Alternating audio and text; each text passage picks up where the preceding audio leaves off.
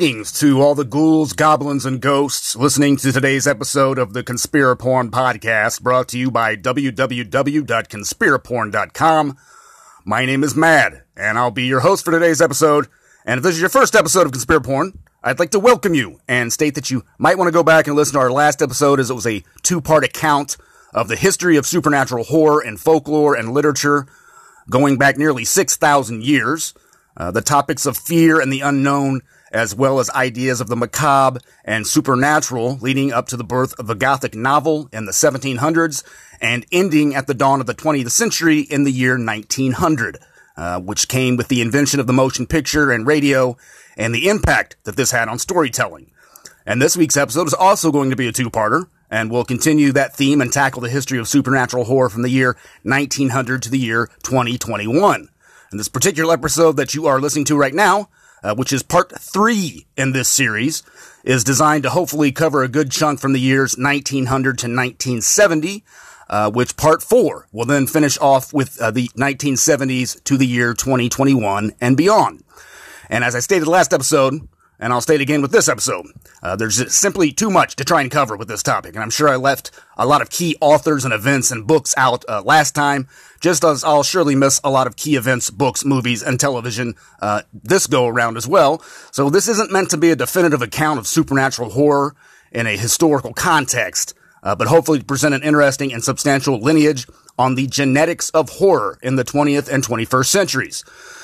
So technically, you are listening to part three on the history of supernatural horror. And I'd again like to thank those handful of people out there who are tuning in and your feedback or critiques are always appreciated. And I'd like to mention one other little thing here uh, to start uh, the episode today, and that is the new Mental Pop uh, Facebook page, which is uh, was created in retaliation to the fact that Facebook deleted my previous two pages due to community standard violations. So our Conspiraporn Facebook page had uh, about 10,000 followers and millions of likes and shares and page views, and it was deleted several months ago. So now, after nearly a five month uh, account restriction, I'm back again to try it with the new Mental Pop Facebook page. So I hope you'll go seek that out. And likewise, we have a private group called Conspiracult uh, that I hope you'll go and take part in. Um, I have a few Instagram pages and several websites as well but I'll talk a little bit more about all that at the end of today's episode. Uh, but for right now, let's get down to the history of horror in the 20th and 21st centuries. And ladies and gentlemen, I know it's uh, unprofessional of me to start the program. I'm off by apologizing if I mispronounce any words or stumble along uh, this one hour plus journey today. But I'm not a professional, and we're dealing with a lot of subject matter here. Uh, to be exact, 70 years worth of a semi detailed outline of horror history and me trying to read handwritten notes and notes on my laptop as well as book passages, all without any editing and uh, done completely on my shitty cell phone. So please excuse me in advance if I make some mistakes today, and please feel free to hit me up if you think I left out any important details out of today's episode. Also, please feel free to crack open a beer, have a shot, or a glass of wine while listening today. I encourage you to make a drinking game out of today's events, and please excuse me if I, too, uh, have many beers over the course of today's episode, and I'm just a bumbling drunk maniac by the end of our story. The point of this podcast is uh, to share a little information and opinion and perspective every few weeks and have a little bit of fun and dissect some infotainment. And maybe we'll all learn something together today here, boys and girls. So let's all hold hands as we venture deeper into the nightmare.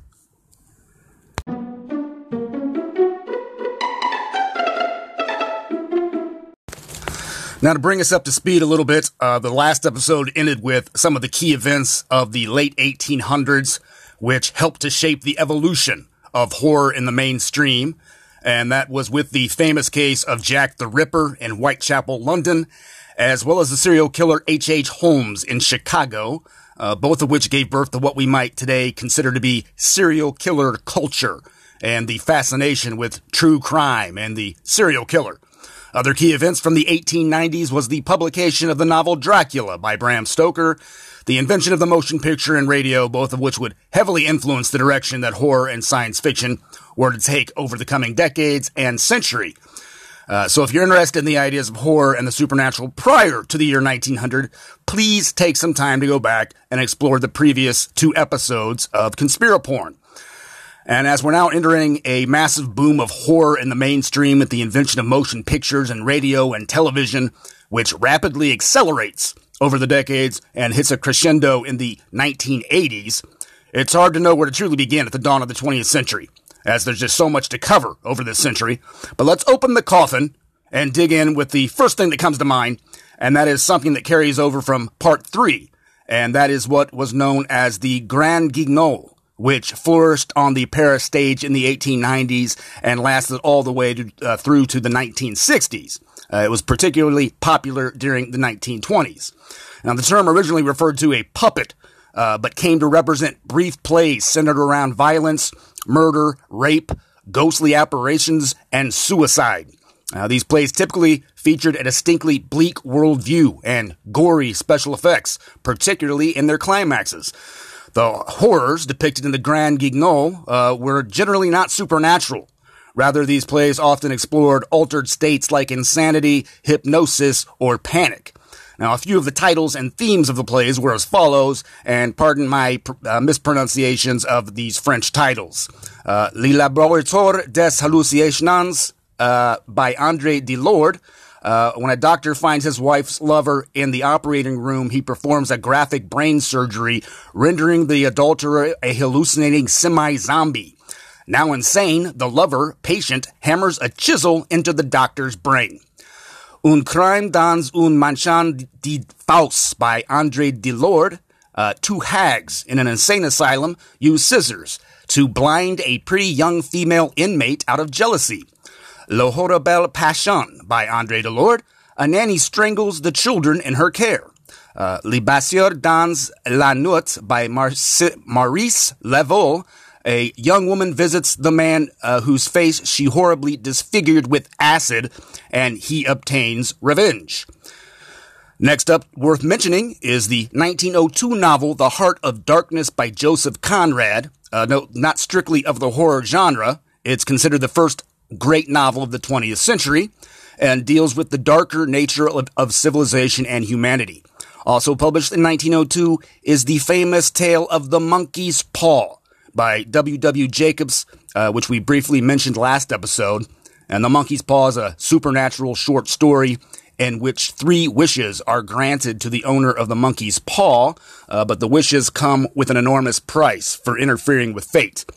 And this idea uh, became the classic tale and has been reimagined and reinvented and adapted many times over the past 120 years, uh, perhaps most notably by Stephen King as the tale The Monkey in the 1985 book Skeleton Crew.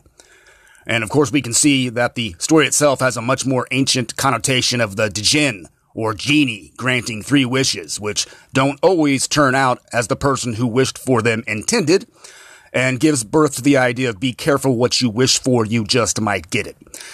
And also something worth mentioning with the monkey's paw is that, like the collection of short stories entitled, entitled The King in Yellow by Robert uh, W. Chambers from the previous decade, the monkey's paw goes on to further present the now classic horror trope of a cursed object, which causes madness and despair in all who, who view it or who have it in their possession.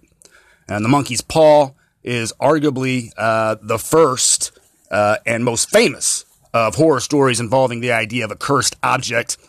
And we can see that story mechanism presented time and time and time again over the coming century, uh, going all the way up to the lament configuration of Clive Barker in his famous Hellraiser series of the 1980s, uh, which unleashes unimaginable torments or pleasure, uh, depending on how you look at it, on all who would dare to open the infamous puzzle box. And we'll definitely uh, be talking a lot more about the works of Clive Barker later on in uh, the next episode. The 1904 uh, brings us uh, the collection from author M.R. James entitled Ghost Stories of an Antiquary, uh, heralding one of the most respected of this century's horror authors, particularly in his speciality of the quiet but creepy ghost story. And this collection is now uh, part of a centuries long tradition of short ghost stories sprouting out of the birth of the Gothic novel of the 1700s and 1800s.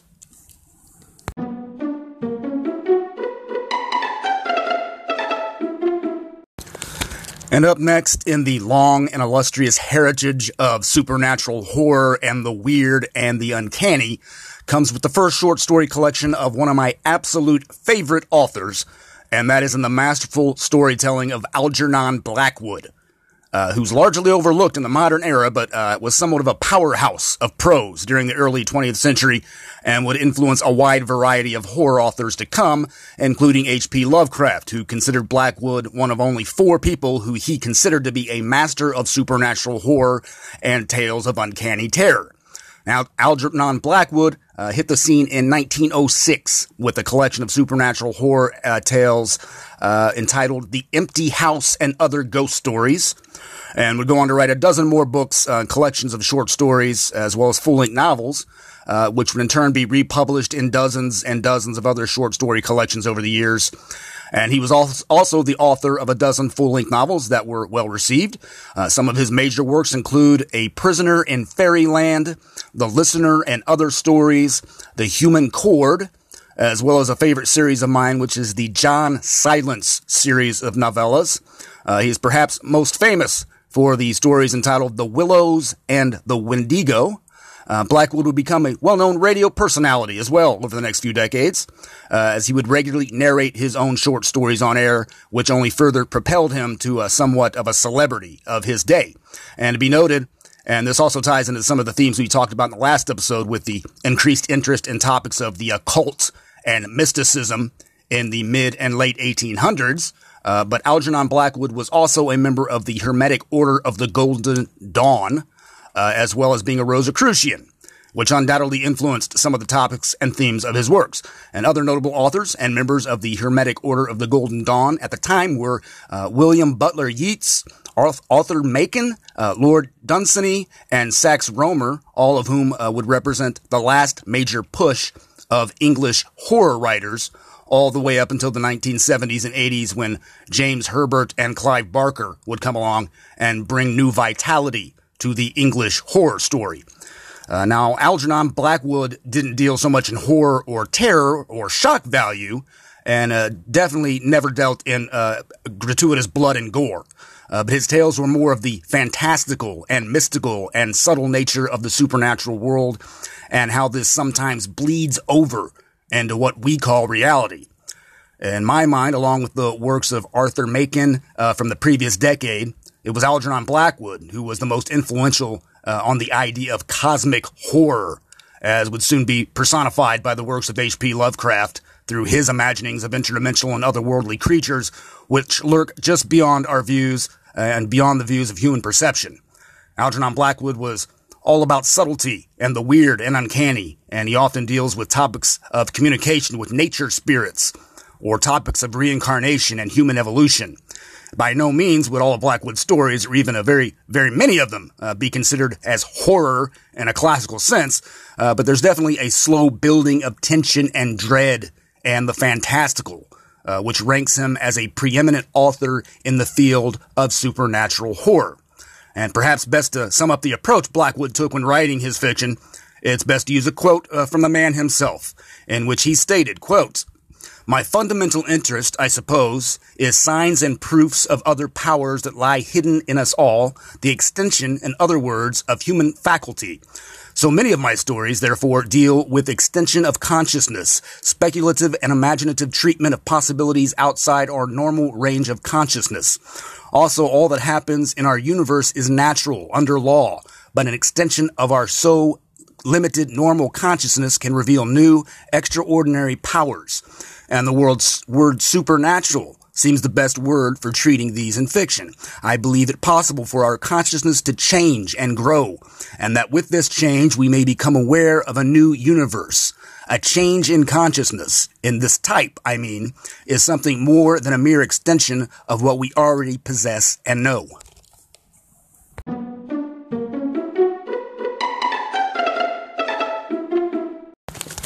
Now, ladies and gentlemen, here is where we experience the most major shift in evolution and expansion of horror into the mainstream, and that is with the development of the motion picture and motion picture technology and the birth of cinema. Uh, which would not only change the face and presentation of horror and science fiction, uh, but it will also change the face of everything for the next 120 years and continues to do so into the 21st century. Uh, now, please pardon me for the remainder of this episode. We're pretty much going to jump back and forth between literature and film, uh, but I'll try to keep things in a coherency uh, between the genres of books and film and their constant influence on the nature of horror. I mentioned last episode that the short three minute film, uh, Le Manoir du Diable, also known in English as The Haunted Castle, in 1896 is largely considered to be the first time that ghosts and monsters were put on the silver screen, and it's considered the first horror movie, even though it's only three minutes. And though among the first experiments, experiments with film, uh, there were a number of gruesome and fantastic scenes, uh, but the first real horror movie was probably uh, actual movie was William N. Siegel's 16-minute uh, version of Dr. Jekyll and Mr. Hyde in 1908. 1910 uh, uh, also notably gave us the very first on-screen adaptation of Frankenstein, directed by J. Searle Dawley and with the involvement of the technological innovator Thomas Edison. 1911 uh, brought us the publication of Le Phantom de l'Opéra by Gaston Leroux, uh, although every Gothic novel had its midnight prowlers and deformed relatives kept under the stairs, uh, this work gave us a sympathetic anti-hero in The Phantom. And this theme again stretches back uh, to the 1800s and arguably with the creation of Frankenstein, uh, the Frankenstein's monster, which is arguably the first monster of the modern era and age uh, that ushered in the era of a relatable villain, of the story actually being a misunderstood monster or a sympathetic anti-hero. Uh, this had now become an age of recognizable and relatable monsters, uh, which would become iconic and included Frankenstein, Dr. Jekyll and Mr. Hyde, The Invisible Man, The Headless Horseman, Count Dracula, and several, several others, including The Phantom uh, from The Phantom of the Opera. 15, we have the publication of Franz Kafka's The Metamorphosis, uh, which tells the story of salesman Gregor Samsa, who wakes up one morning to find himself inexplicably transformed into a huge insect or a cockroach and subsequently struggles to adjust to his new condition while his family begins to shun him and his newfound existence. Uh, the novella has been widely discussed among literary critics, uh, with differing interpretations being offered. And it's a very uh, psychological work, questioning the value of human existence and self-worth and family ties and other deep themes of alienation. Uh, it's a troubling and memorable work and considered Kafka's most famous. Uh, the term Kafkaesque is used to describe a surreal dreamscape of reality flipped upside down, and it's largely attain, uh, attributable to the book The Metamorphosis. Uh, and as with so much of the horror coming out of the 1600s to the 1800s, uh, Germany and German storytelling uh, was always highly influential and experimental at the onset of motion picture. A number of German films were made in this decade, uh, using the premise of artificial creatures. They include Der Golem in 1915, of which its splendid sets and performances and certain scenes are all clearly influential on later films, especially Frankenstein. And The Cabinet of Dr. Caligari from 1920 is considered a classic of the genre, and another expressionist German film in which the entire surreal landscape uh, was artificially created, and it was created in the mind of a madman. And while there are certain aspects and certain parts of Dr. Caligari uh, that we might chuckle at today as a modern audience, we can't lose sight that this was one of the first movies ever made and really does work masterfully as an art film, if nothing else. It's a highly stylized piece of, of, of art cinema uh, with a mesmerizing soundtrack and an inventive plot and inventive plot twists. And I can see how audiences in 1920 uh, would have found uh, this film shocking. 1922 brings us another classic and influential German uh, masterpiece in The Tale of Nosferatu, or A Symphony of Horror, in which the iconic figure of Count Orlok is still influential to this day as a representation of vampirism and was heavily utilized in the book Salem's Lot by Stephen King, among other famous vampires of the modern era.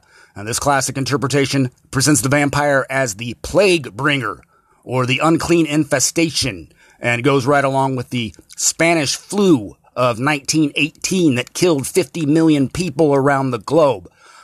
But we'll talk more about the Spanish flu a little later in today's episode. 1927 then brings us another very famous German expressionist film, and that comes with the classic Metropolis, uh, which gave us Rotwang the Inventor, perhaps the earliest and certainly still an effective cinematic presentation of a mad scientist. and any serious investigation of the history of horror will time and time again bring up the involvement of Germanic folklore and influences. Uh, the term Gothic it, itself, from Gothic novel, uh, stems from the Goth people who were Germanic and played a significant role in the fall of the Roman Empire and the birth of medieval Europe. So I just wanted to restate uh, here uh, that it was no different with the invention of the motion picture, as the Germans heavily influenced the origins of horror and sci-fi cinema. And a bit of a side topic on this, uh, the history of horror and the uncanny, but it was in 1922 that Howard Carter and his patron Lord Carnarvon uh, first opened the tomb of Tutankhamun, and Carnarvon, Carnarvon, excuse me, died uh, soon after, start, uh, starting rumors of a curse, and which many other strange occurrences took place over the years, and has contributed the idea of the curse of King Tut, or the curse of the mummy, which is still around to this very day. And uh, this would eventually give rise to the mummy itself as becoming an iconic horror character most notably with the Universal Monsters, of which we will be discussing in some great detail very shortly, and undoubtedly the tale of the curse of Tutankhamun and the idea of letting the dead and sleeping go sly and not disturbing uh, ancient edifices and relics also plays in the idea of cursed objects as a horror trope and would surely go on to influence many other writers, uh, such as H.P. Lovecraft, over the coming decades.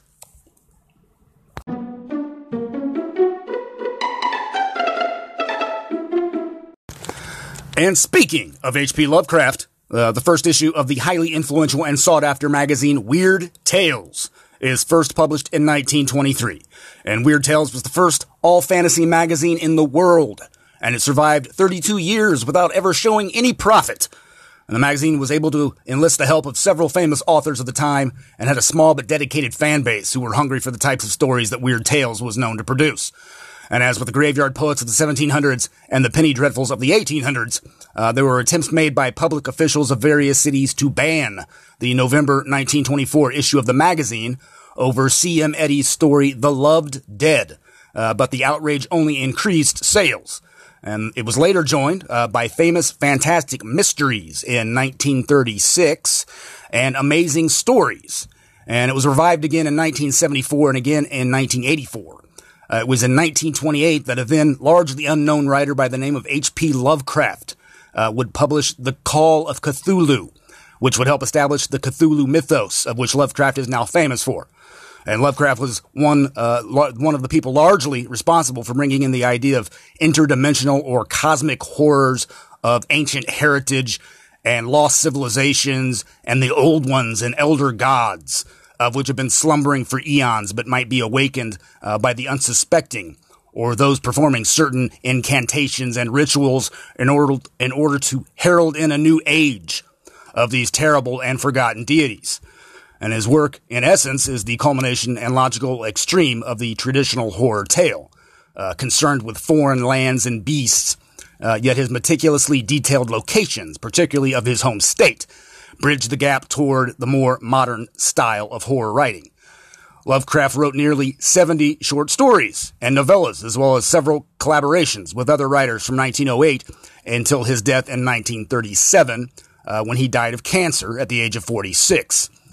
And while Lovecraft was rather underappreciated in his own time, his works have uh, since gained much merit and have been highly influential to other horror authors in the decades since, uh, particularly with those who write in the vein of cosmic horror or ideas of elder gods and lost civilizations. Among some of the most famous works uh, are The Call of Cthulhu, Dagon, The Lurking Fear, The Rats in the Walls, Pickman's Model, The Shadow Out of Time, and The Mountain of Madness, Herbert West, Reanimator, and many, many more. And of course, it was H.P. Lovecraft who first gave us the insidious tales of the diabolical Necronomicon, uh, which was first introduced in his short story entitled The Hound, which was published in 1924. According to Lovecraft, the Necronomicon uh, was originally called Al Azif, uh, which is an Arabic word that Lovecraft defined as the nocturnal sound made by chittering insects, uh, supposed to be the howling of demons and has stated the works of Lovecraft to become highly influential to many other authors, with dozens and dozens, perhaps even hundreds of short stories and works uh, coming over the decades after his death, uh, written by many different, different authors, all expanding upon the Cthulhu mythos and the infamous uh, Necronomicon. And of course, this was a huge influence on the Evil Dead series of films and books and TV shows, which would highlight the Necronomicon Ex Mortis or the Book of the Dead. And last but not least, it's also worth mentioning that Lovecraft wrote the book Supernatural Horror in Literature, uh, which was a 28,000 plus word essay on the history of the horror novel, and which I referenced uh, several times in part one and two of this Conspiraporn podcast. And the works of Lovecraft continue to be adapted to this day, most recently with the cool little Nicolas Cage film, The Color Out of Space from 2019. And as I read a lengthy passage of quotations from Lovecraft's book Supernatural Horror and Literature at the beginning of part one of this four part series, uh, I'm not going to say any more about Lovecraft other than to state uh, that quite obviously his work from the 20s and 30s have had a huge impact on the evolution and representation of the horror genre and how certain books are written and certain films are produced. Cthulhu has become a hot marketing item uh, with bobbleheads and Funko Pops and plushie dolls and stickers and posters and lunchboxes and album covers, etc., etc., etc. And like uh, Edgar Allan Poe, Lovecraft created an imprint and legacy that they never lived to see.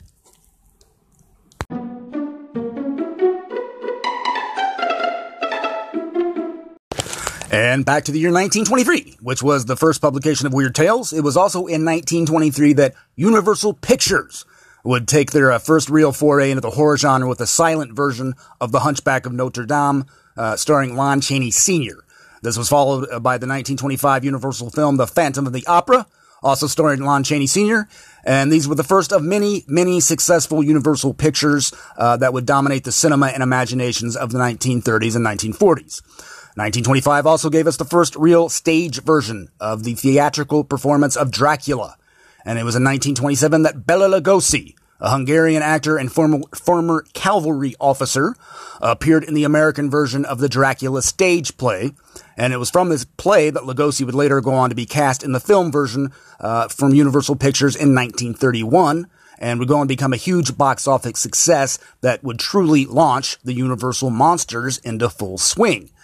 In the years of the Great Depression, roughly 1929 to 1933, it was radio and films which predominantly were utilized to entertain people and take their minds off of the situation at hand and escalating tensions uh, on the world stage. Radio plays and mass-produced pulp fiction was huge during these years as the television set was just now hitting the market and roughly only 1,000 TVs existed in the United States at this time and only those who could afford the hefty price tag. And the first televisions weren't commercially produced in mass until 1934 in Germany with the Telefunken, uh, which carried a price tag of $455, uh, which is roughly $8,000 uh, by today's comparison of inflation. So during these years of uh, the Great Depression, televisions were largely not available to the general public, uh, nor were they affordable. Uh, so it was with radio plays and books and going to the movies uh, that most Americans spent their leisure time and enjoyed their entertainment. Now, a movie ticket in 1930 cost about 25 cents, which by today's rate of inflation uh, was less than $4. So even during uh, the period of the Great Depression, going to the movies wasn't uh, out of the question. It was a treat that many working Americans could still afford. And the cinema began to boom during this period, and uh, with the, the horror movie and the classic icons of horror cinema. And it was throughout this a decade of the 1930s with the Universal Horror Monsters where the impossible took place in a tight, false world of studio built landscapes where every tree was carefully gnarled in expressionistic fright, every house cunningly garbled, uh, gabled in gothic mystery, every shadow beautifully lit into lurking terror. Uh, Tod Browning's Dracula started it all and became the money spinner of 1931 for Universal Pictures. And to be noted, Tod Browning uh, was also the director of the much sought after and lost classic film London After Dark from 1927, which starred Lon Chaney. And he was also the director of the disturbing and unforgettable film Freaks from 1932. Uh, the success of Dracula for Universal saw another film the next year, 1932, uh, while filmgoers were now to witness James Whale's Frankenstein, introducing the man who ousted Lugosi as the studio's resident ghoul in Boris Karloff. And Frankenstein was also that year's top grossing movie, uh, whereas Karl Freund's The Mummy in 1933 also starred Karloff, uh, but did not bid so well financially. However, the plethora of sequels kept Universal Studios busy for quite some time. The Wolfman uh, blitzed the box office in 1941, introducing Lon Chaney Jr. in his most famous role. And some of the most notable classic Universal movies uh, and horror monsters are as follows. Uh, the Hunchback of Notre Dame in 1923. The Man Who Laughs in 1925, which is most noted as being the physical basis for the iconic Joker uh, from DC Comics. It was The Man Who Laughs, which influenced one of the most popular comic book villains and anti-heroes of all time with the Joker. And also worth mentioning uh, that the main character in The Man Who Laughs also played the lead role of Cesare in the 1920 silent film The Cabinet of Dr. Caligari, uh, which was portrayed by German actor Conrad Veidt, who had a very interesting career in film as well as an interesting personal life. Then uh, we had The Phantom of the Opera in 1925. The Cat Creeps from 1930. Of course, uh, we had Dracula in 1931, Frankenstein in 1932, Murders in the Rue Morgue in 1932, as well as The Mummy in 1932, The Invisible Man from 1933, The Black Cat from 1934, The Bride of Frankenstein from 1935, uh, Werewolf of London, 1935. The Raven, 1935. Dracula's Daughter in 36. Son of Frankenstein in 39. And The Wolfman in 1941. Uh, Creature from the Black Lagoon in 1954. And literally dozens upon dozens of other films, uh, some more successful and memorable than others. Uh, but from 1930 uh, into the early 1960s, horror was the bread and butter for Universal Pictures. But their popularity was beginning to dwindle due to oversaturation. And as with most things, uh, it was by the 1950s uh, and with several Abbott and Costello movies where the comedy duo came face to face uh, with the most famous of the Universal monsters. Uh, it entered the realms of parody.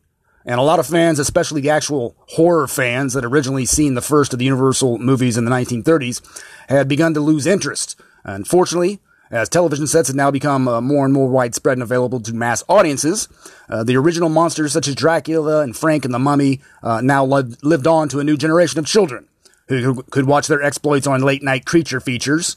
Uh, but we'll talk more about uh, the television creature features and the eclectic and wide variety of horror hosts a little bit later on in today's episode.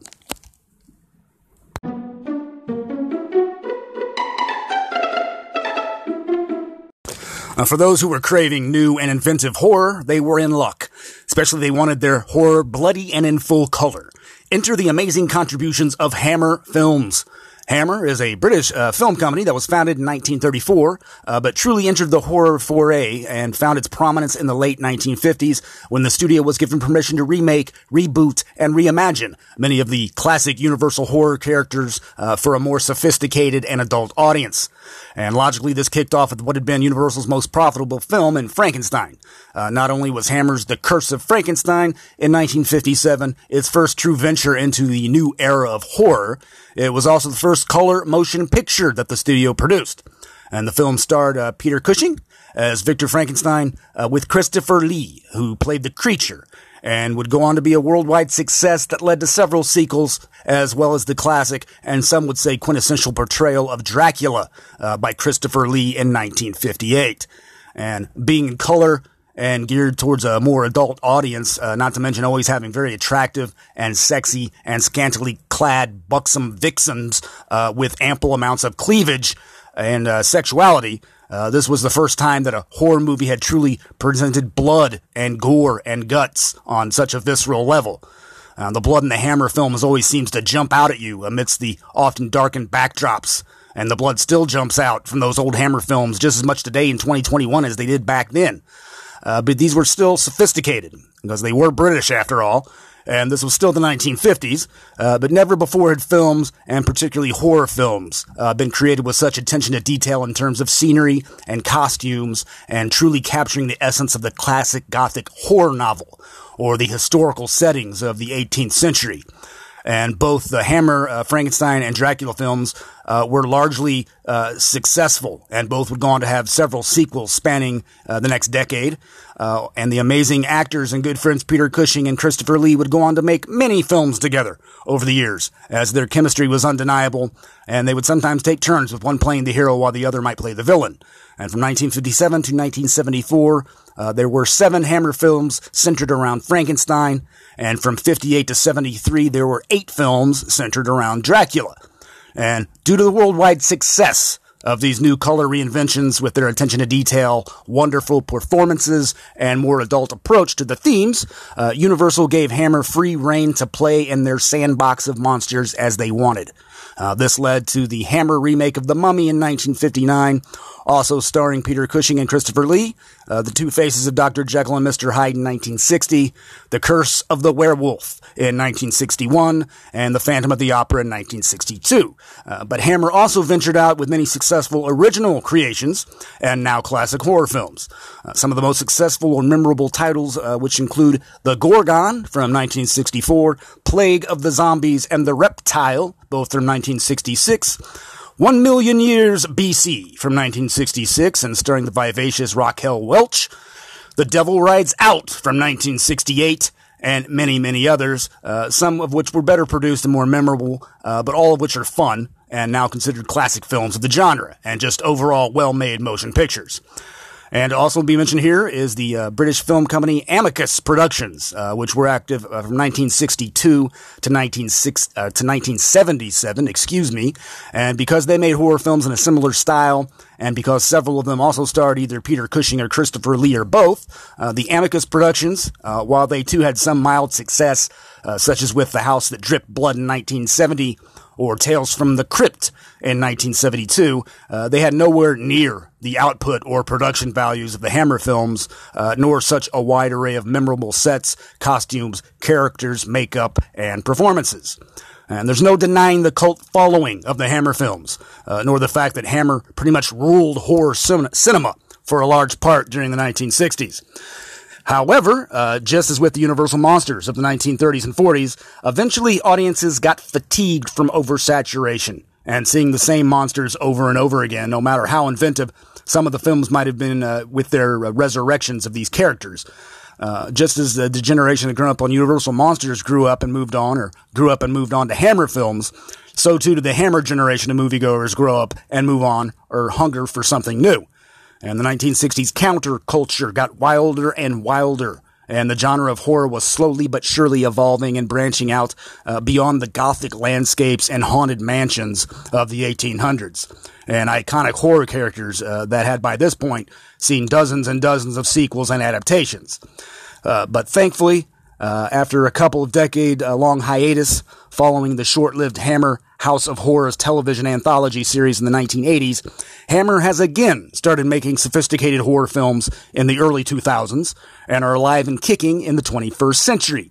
And no serious investigation and analysis of horror in the 20th century would have been complete without at least uh, touching upon the creativity and impact of the Hammer horror films of the 50s and 60s. Uh, for me, in terms of cinema, Christopher Lee is hands down the best Dracula.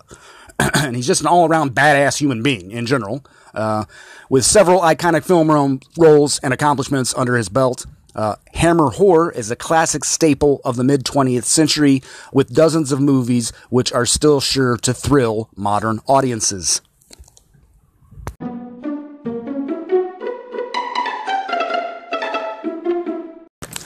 Now, please excuse me, ladies and gentlemen, we've been focusing on a couple key things here in the past 10 minutes or so and that was primarily the influence and significance of the Universal Monsters and Hammer horror movies from the 1930s to the 1970s. And needless to say, as we were focusing solely on these two film companies, we left a whole, whole lot out uh, between the decades of the 1930s to the 70s. Uh, so we're going to take a step back again into the early and middle 20th century and touch upon some of the other important steps and movements in the evolution of the horror novel, as well as horror films and television. And there's still a lot to cover on today's episode. So if you haven't yet, and if you find yourself in a position in the mood, I hope you'll sit back, relax, crack open a beer, and follow me as we continue to trek down the rabbit hole of history in regards to horror and the supernatural. And something uh, I would be an error not to cover, cover here in some capacity in its relationship to horror and the human psyche and the mass consciousness and its influence on horror fiction uh, would be the events of World War I and World War II.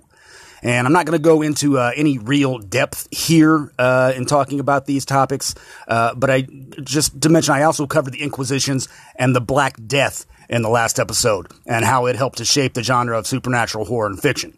Uh, so, too, uh, are the, some of the key elements of the 20th century uh, that must be considered when we are seriously trying to examine the evolution of horror fiction on a mass scale, on a psychological level, and how this interplays with entertainment and pop culture in general.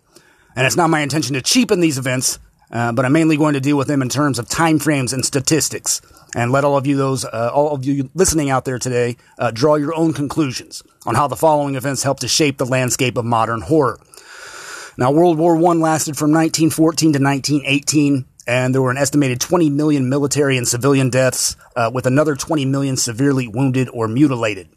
Uh, our first so-called modern war with implements of death and destruction never before seen or used in war, uh, nor a war on such a mass scale. The events of World War I lasted four years, uh, killed 20 million, severely injured another 20 million, many of which likely went on to die from these injuries. Uh, and then we have to take a, a, brief pit stop here. And it was the end of the war in 1918 that the deadly Spanish flu outbreak took place, uh, which was greatly prol- proliferated and spread by millions of soldiers who were returning home from the war. And after a short couple of years, the Spanish flu is estimated to have infected some 500 million people while killing 50 million people. And this is something to keep in mind when we think about the rates of COVID 19 in the year 2020 and 21. Uh, the population level on the planet uh, in the year 1918 was only about 20% of what it is today in, in 2021. In 1918, the population level was roughly 1.5 billion, while today it's roughly 7.5 billion. So I can't help but to see that uh, with the supposed 3.5 million global deaths from COVID so far against a population of 7.5 billion, uh, when compared to the 50 million deaths of the Spanish flu, uh, when set up against a total global population of 1.5 billion. I can't help but to wonder uh, why we've taken such drastic measures and such drastic political agendas and media hype and pharmaceutical involvement uh, surrounding the COVID 19 virus and the supposed need for mass vaccination of 80% of the population. And I'm not trying to get off track here or to make light of COVID 19 or not take it seriously. But in order to compare it to Spanish flu, uh, especially in terms of total population levels, COVID would literally have to infect and kill about 100 times more people to even compare to the Spanish flu. Uh, not to mention how far technology and science and medicine and hospital care has come in the past 100 years in order to take care of those who get sick. but I'm sorry for that little divergent path in the conversation. Uh, because the only point I wanted to make here was uh, how we had some 20 million plus people dying in World War One, which was then immediately followed by another 50 million dying due to the Spanish flu uh, of 1918. In a period of about five years, we had nearly 100 million people dying due to war and a fucking virus. Uh, while another 20 million were severely maimed and injured, and another 500 million infected. And moving forward a few decades, we have World War II, and again with those crazy Germans and their influence on the notion of horror. World War II lasted from 1939 to 1945 with an estimated 75 million deaths, uh, which included military, civilian, and of course somewhere between 6 to 11 million Jews in what Hitler called his final solution. And I'm going to take a brief moment here again to step away into a totally different topic, uh, but I wanted to speak out today on any uh, Holocaust deniers out there. And personally, I see you in the same uh, way that I see people who are promoting flat earth right now. I am totally against Zionism, and I don't trust Israel at all. Uh, but when we're dealing with wars in which bombings are happening on a daily basis and obviously people are being killed or thrown into concentration camps, I have no question uh, in my mind at all that millions of people died while millions more were severely injured or mutilated. If it was 1 million Jews who died or 6 million or 11 million, I'm not really sure what Holocaust denial is trying to prove or insinuate.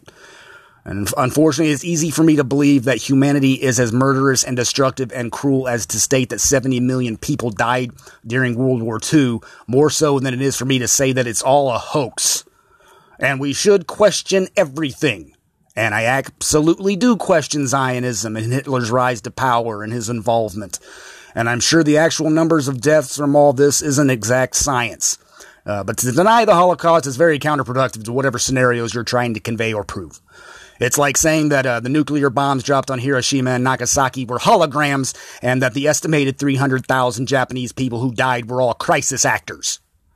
But again, I'm sorry for getting off topic with all this, because that's not what we're talking about today, but I felt I needed to take a brief moment to mention a few things. Of course, my opinion, that's all it is. Take it or leave it.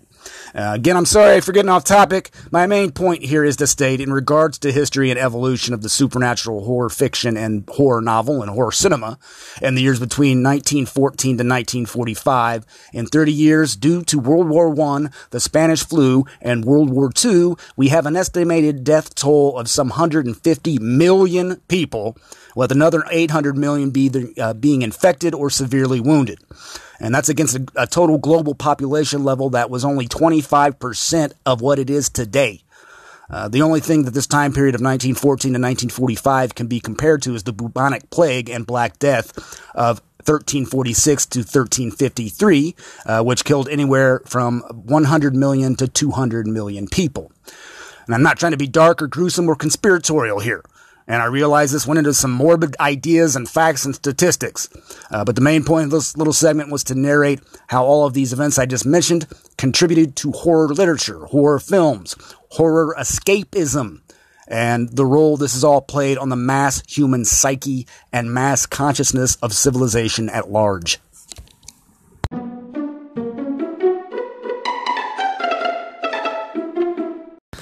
But now we leave the atrocities of war and plague behind us uh, to get back into the fun stuff. Uh, so let's get down to a brief run through of some of the key highlights of the 1930s uh, through the 1970s that we haven't already mentioned in previous segments today, uh, which are all related to the evolution of horror fiction. In 1932, Charles Addams made his first appearance in The New Yorker with the iconic group of characters in the Addams Family. Uh, he quickly became a regular, and by 1935, his cartoons had evolved into his immediately recognizable style. His darkly comedic visions of death and the macabre lasted until 1989 and spawned the Addams Family television show in the 1960s with a theme song that no one could ever forget, as well as several full-length uh, films in recent years, as well as a new Wednesday Addams Netflix series, which is set to premiere sometime in 2021 or 2022. In 1933, we have a monumental event in the release of King Kong. And not, not much needs to be said about King Kong, as he's a household name. Uh, but the original film would go on to make a little over $5 million at the box office in 1933 when ticket prices were only about 25 cents. And I'm not going to try and do the math there. Uh, but needless to say, $5 million in 1933 was a whole lot of money for a film to make.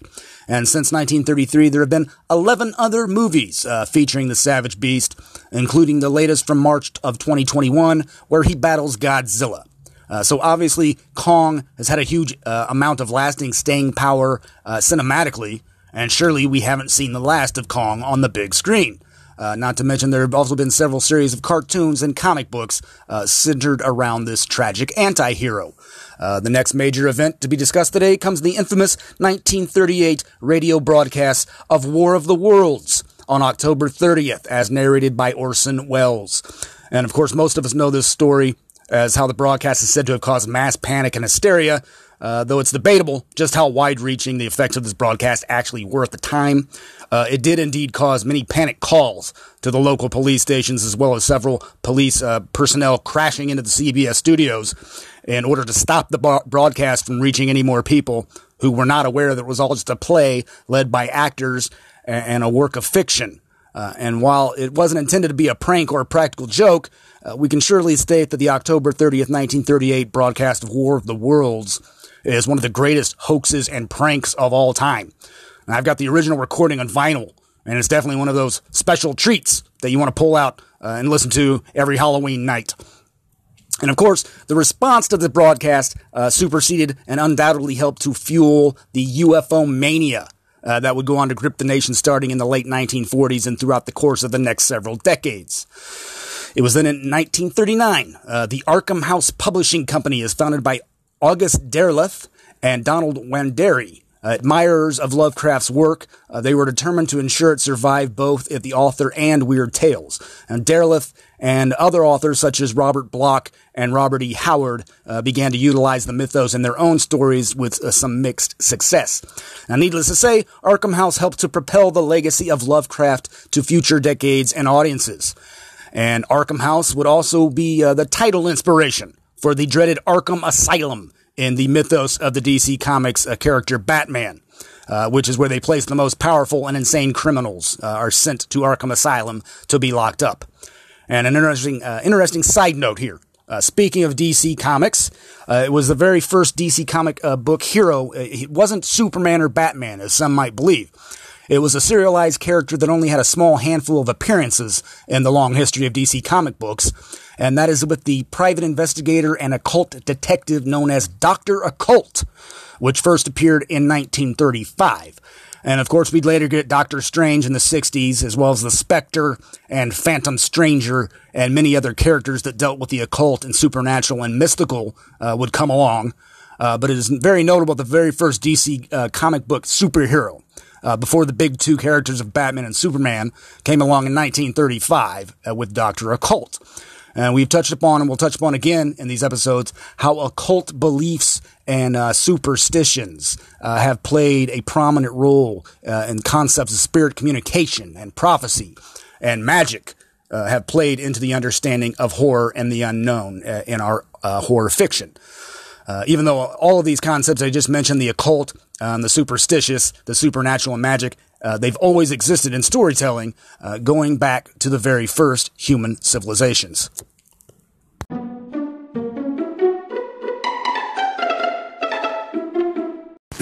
But getting back on topic, likewise, it was from 1939 to 1945 the British Board of Film Censors banned the screening of horror films, both local and imported, uh, for the duration on the grounds that they would affect morale during the war.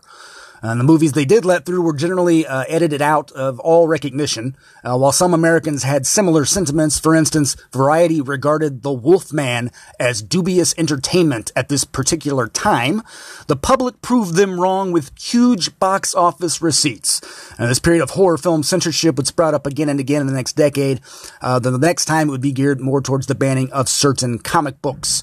And throughout the 1940s, after the popular radio, plays of the 1930s, often incorporating horror motifs or at least dark and mysterious heroes such as the popular The Shadow, uh, horror on radio came into its own in this decade. Examples were programs such as Dimension X, Inner Sanctum, I Love a Mystery, and Suspense. Uh, by 1950, however, the more visual mediums were taking precedence, and the programs fell by the wayside. Individual shows can be, still be found in later years, uh, for example, CBS Mystery Theater, uh, but they are few and far between. It was then in 1942 that Ray Bradbury published The Candle, which was his first short story. It appeared in Weird Tales magazine. And he would go on to write The Martian Chronicles in 1951. Uh, Something Wicked This Way comes in 1963. Other achievements include the fascist future of Fahrenheit 451 in 1953, and his collections of poetically macabre short stories such as The October Country from 1956. And the literary impact of Ray Bradbury would inspire countless new writers in the coming decades, and reverberations of his work can still be felt well into the 21st century. It was then in 1949 that uh, became a magic year for horror on television uh, when everybody decided to convert their radio series into a more visual medium.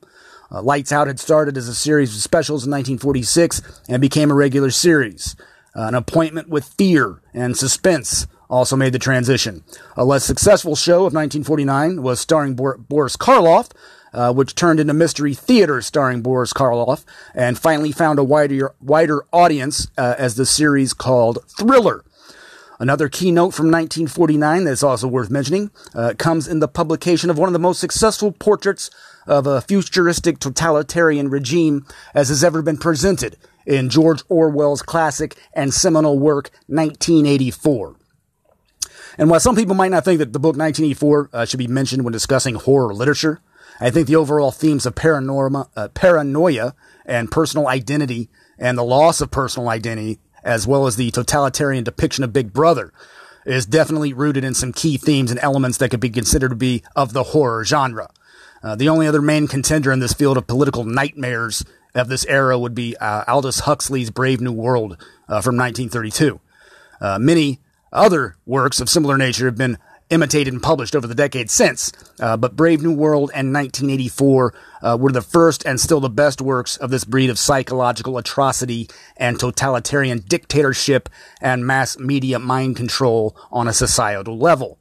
And as we're now uh, starting to put the decade of the 1940s behind us, 1947 uh, would prove to be a very notable year for horror as this was the year that William Gaines takes over his father's publishing business and changes its name from Educational Comics to Entertaining Comics, otherwise known as the classic series of EC Comics.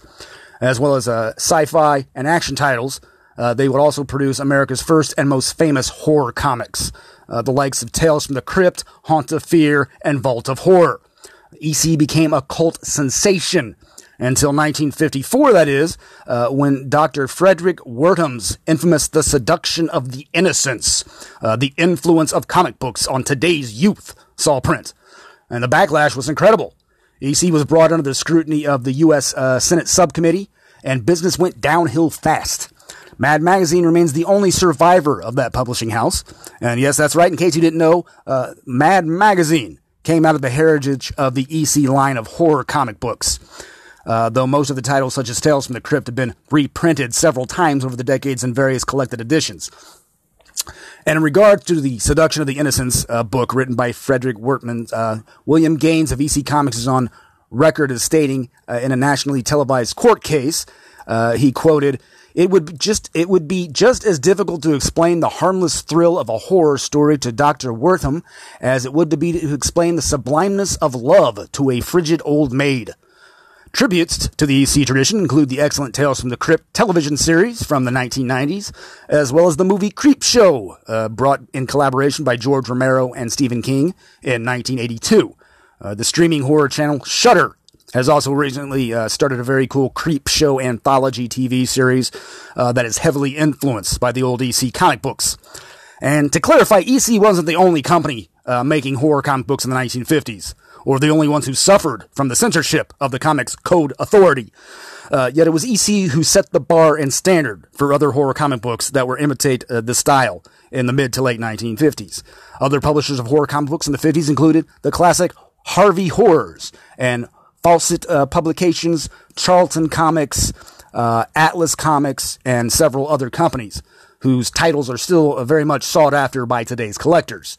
And this really goes hand in hand with the uh, McCarthyism of the era and the notion that communist infiltrators were uh, manipulating Hollywood and the entertainment industry and the mass blacklisting of everyone who might have uh, any communist sympathies or subversive viewpoints. Uh, there was a witch hunt of censorship uh, towards horror as well as communism during this period. And sadly, here we are some 70 goddamn years later, and we're still hearing about the so-called Red Scare of communism and socialism and the hidden enemies within our own society. Uh, the witch hunt continues on both sides of the political aisle. Uh, but needless to say, EC Comics, as well as many other publishers in the 1950s, uh, were putting out some amazing work during this period. And we can only wonder what might have happened had they not been censored from publishing their titles. And you can't help but see some of the irony in the fact that most of the EC horror and sci-fi tales were tales of morality, in which many instances the true villain of the tale gets the punishment they might deserve for their crimes. Yet EC was being accused of being immoral because of its bloody and gruesome artwork, primarily. That was why they were being censored. And I've already mentioned uh, this a couple times before in this episode, in the last episode. Uh, but it's also a little ironic that the 1750s brought the public outcry and censorship of the so-called graveyard poets uh, of the day, uh, while the 1850s brought the public outcry and censorship of the penny dreadfuls. And then the 1950s brought the public outcry and censorship of EC Comics.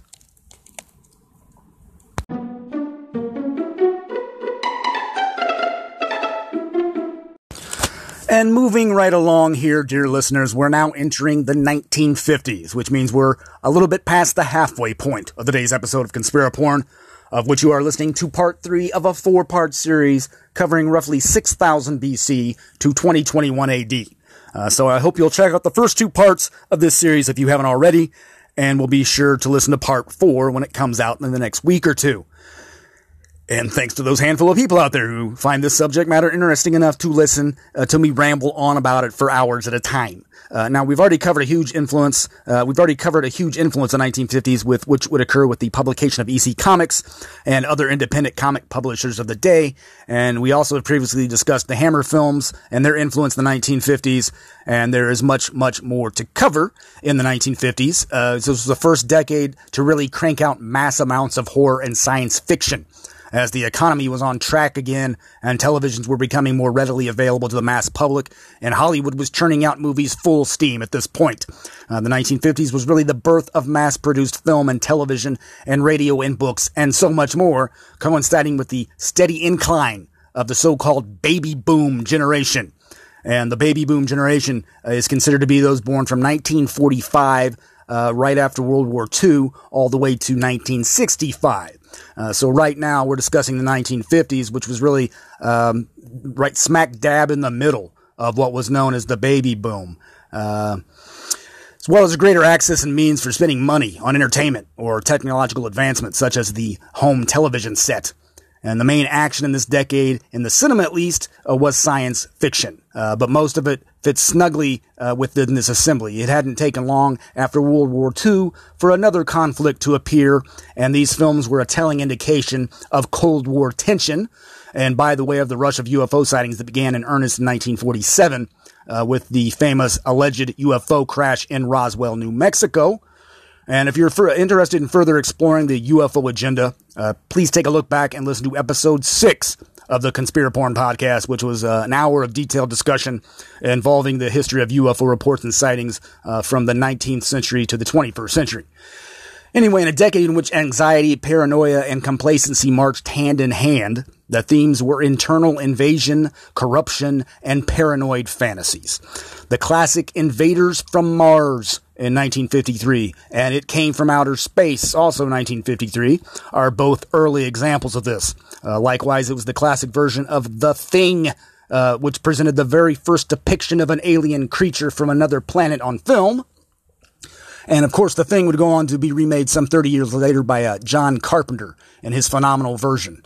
And then in 1956, uh, brought us Invasion of the Body Snatchers, which helped to further breed the fear and paranoia of the other uh, or being suspicious of our own neighbors, turning into a pod person from another world.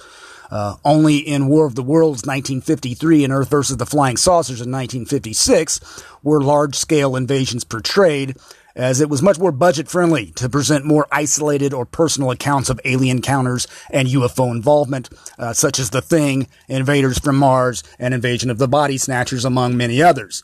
Uh, naturally enough, post-apocalyptic, uh, post-Holocaust uh, movies started to appear. And it was also the decade of the monster movie, giant ants, uh, silly robots, hairy beasts, and mixtures of the two. Uh, Neanderthal men, uh, lizard skin girl lusting critters, and on and on. And as stated before, The Creature from the Black Lagoon from 1954 is perhaps the best example of science gone wrong. Uh, science fiction was huge in the 1950s, as were movies of alien visitors, UFOs, uh, science gone wrong, atomic monsters, nuclear fallout, irradiated giant bugs, and Mother Nature becoming mutated and rising up against humanity in revenge.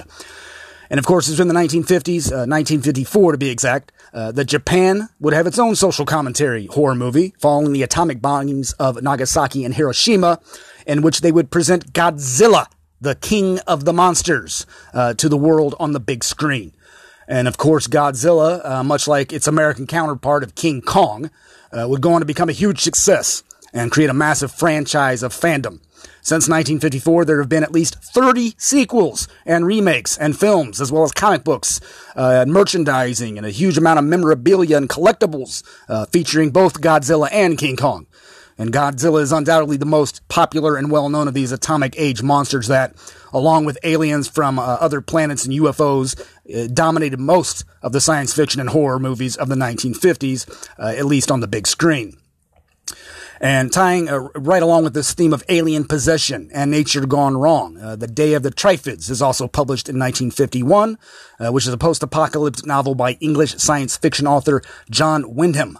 Uh, after most people in the world were blinded by an apparent meteor shower, an aggressive species of plants starts killing people.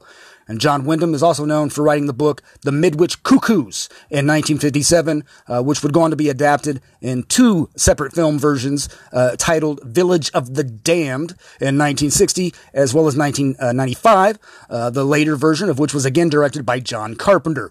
And again, The Village of the Damned, we have paranoia of the other uh, and the alien infiltrator that seeks to assimilate the population by living among us as our friends, family, and neighbors. And all of these things tie heavily into the attitude and atmosphere of McCarthyism that was ripe in the 1950s. Uh, the other, the secret invaders that live among us and seek to take over our neighborhoods and our country with their alien ideas and customs. It was just a general feeling of paranoia and not knowing who you could trust. And a lot of these feelings of alienation and mind control or not knowing who to trust was kicked off by George Orwell's book 1984, which was published in 1949. And I just want to briefly state, and this is this is not a political comment, uh, but we can feel the reverberations of the pod people of McCarthyism and questioning who is infected uh, with the spore and who isn't infected with the spore uh, very prominently here in the years 2020 and 2021. 2020 uh, and 2021 has been heavily focused on who to trust and the other and the infiltrators and those who seek to take over our ideals of society and family and want to infect us with either a virus or their ideology. So anyway, the 1950s was uh, largely permeated with, on the big screen, alien invaders, alien infestation of your body and your mind, mad scientists, nuclear monsters that decimated entire cities, Mother Nature going crazy with giant mutant bugs, and ideas of paranoia and separation, alienation, and division.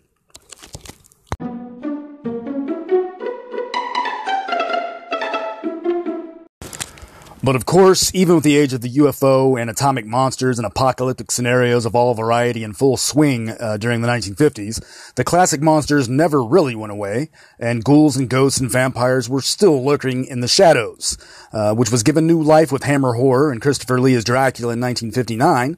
But the vampire mythos was turned on its head and refreshingly reinvented uh, with a classic work from 1954, and that would come with the literary master Richard Matheson's unforgettable book, I Am Legend. And I Am Legend would uh, set the basis for a wide variety of horror ideas of the day, including the apocalypse, uh, the invaders, science gone wrong, and the recreation of vampires being a vast horde of humanity in an infection or a virus.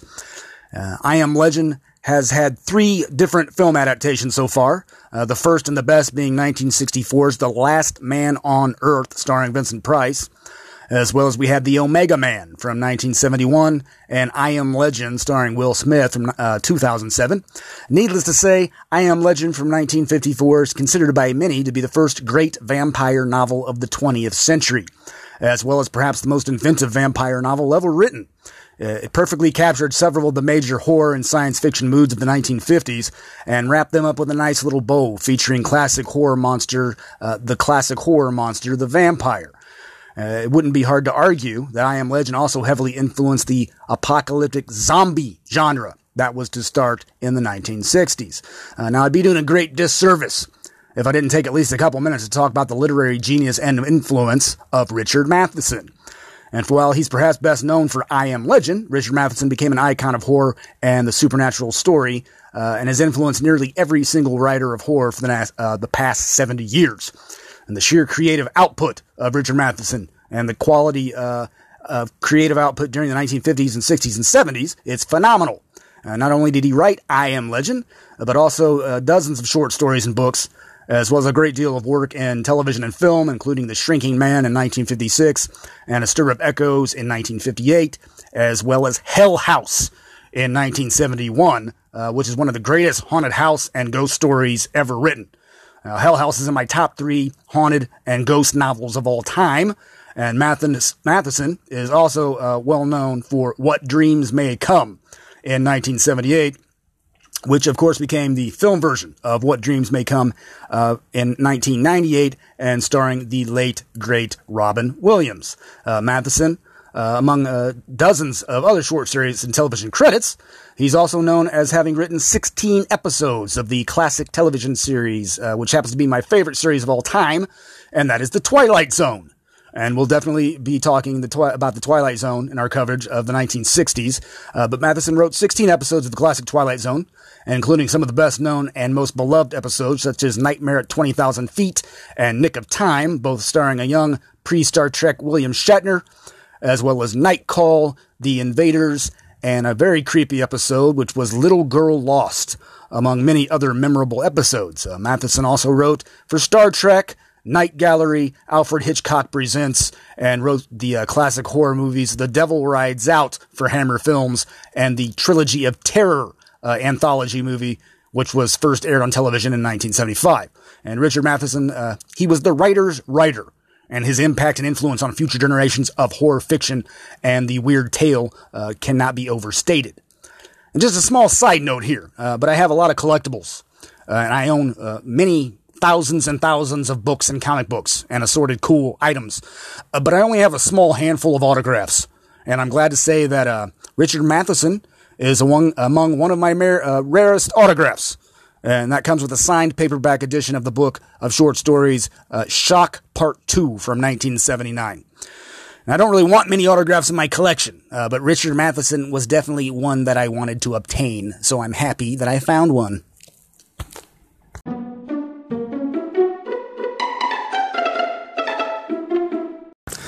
And speaking of the first film adaptation of I Am Legend, which was The Last Man on Earth with a memorable performance by Vincent Price, it was 1953 that Vincent Price would have his first breakout horror performance and role with The House of Wax. And of course, we know that Vincent Price, like Christopher Lee and Peter Cushing and a very small handful of others, uh, make up what would become horror royalty in the 1950s and 60s and 70s. Uh, Vincent Price was an icon of the genre. Uh, from many Poe adaptations from the likes of House of Usher, Pit and the Pendulum, Mask of the Red Death, and The Raven, uh, to classics like House on Haunted Hill and The Tingler, to Michael Jackson's Thriller in the 1980s, and his final film role in 1990, which was in Tim Burton's Edward Scissorhands. Uh, Price was among a very small handful of horror royalty that started sprouting up during the 50s and 60s. And just to note that several of the movies I just mentioned also had the involvement of director William Castle, uh, who became known for his gimmicky marketing campaigns, such as electrifying the seats during the Tingler movie, uh, to offering life insurance policies to people who might die of fright uh, during the movie Macabre, to a giant and inflatable glowing skeleton to be floated above movie audiences at the end of House on Haunted Hill, uh, to pausing the film near the end of the movie to allow a 45 second break for audience members who might be faint of heart uh, to exit the theater before the film's terrifying climax.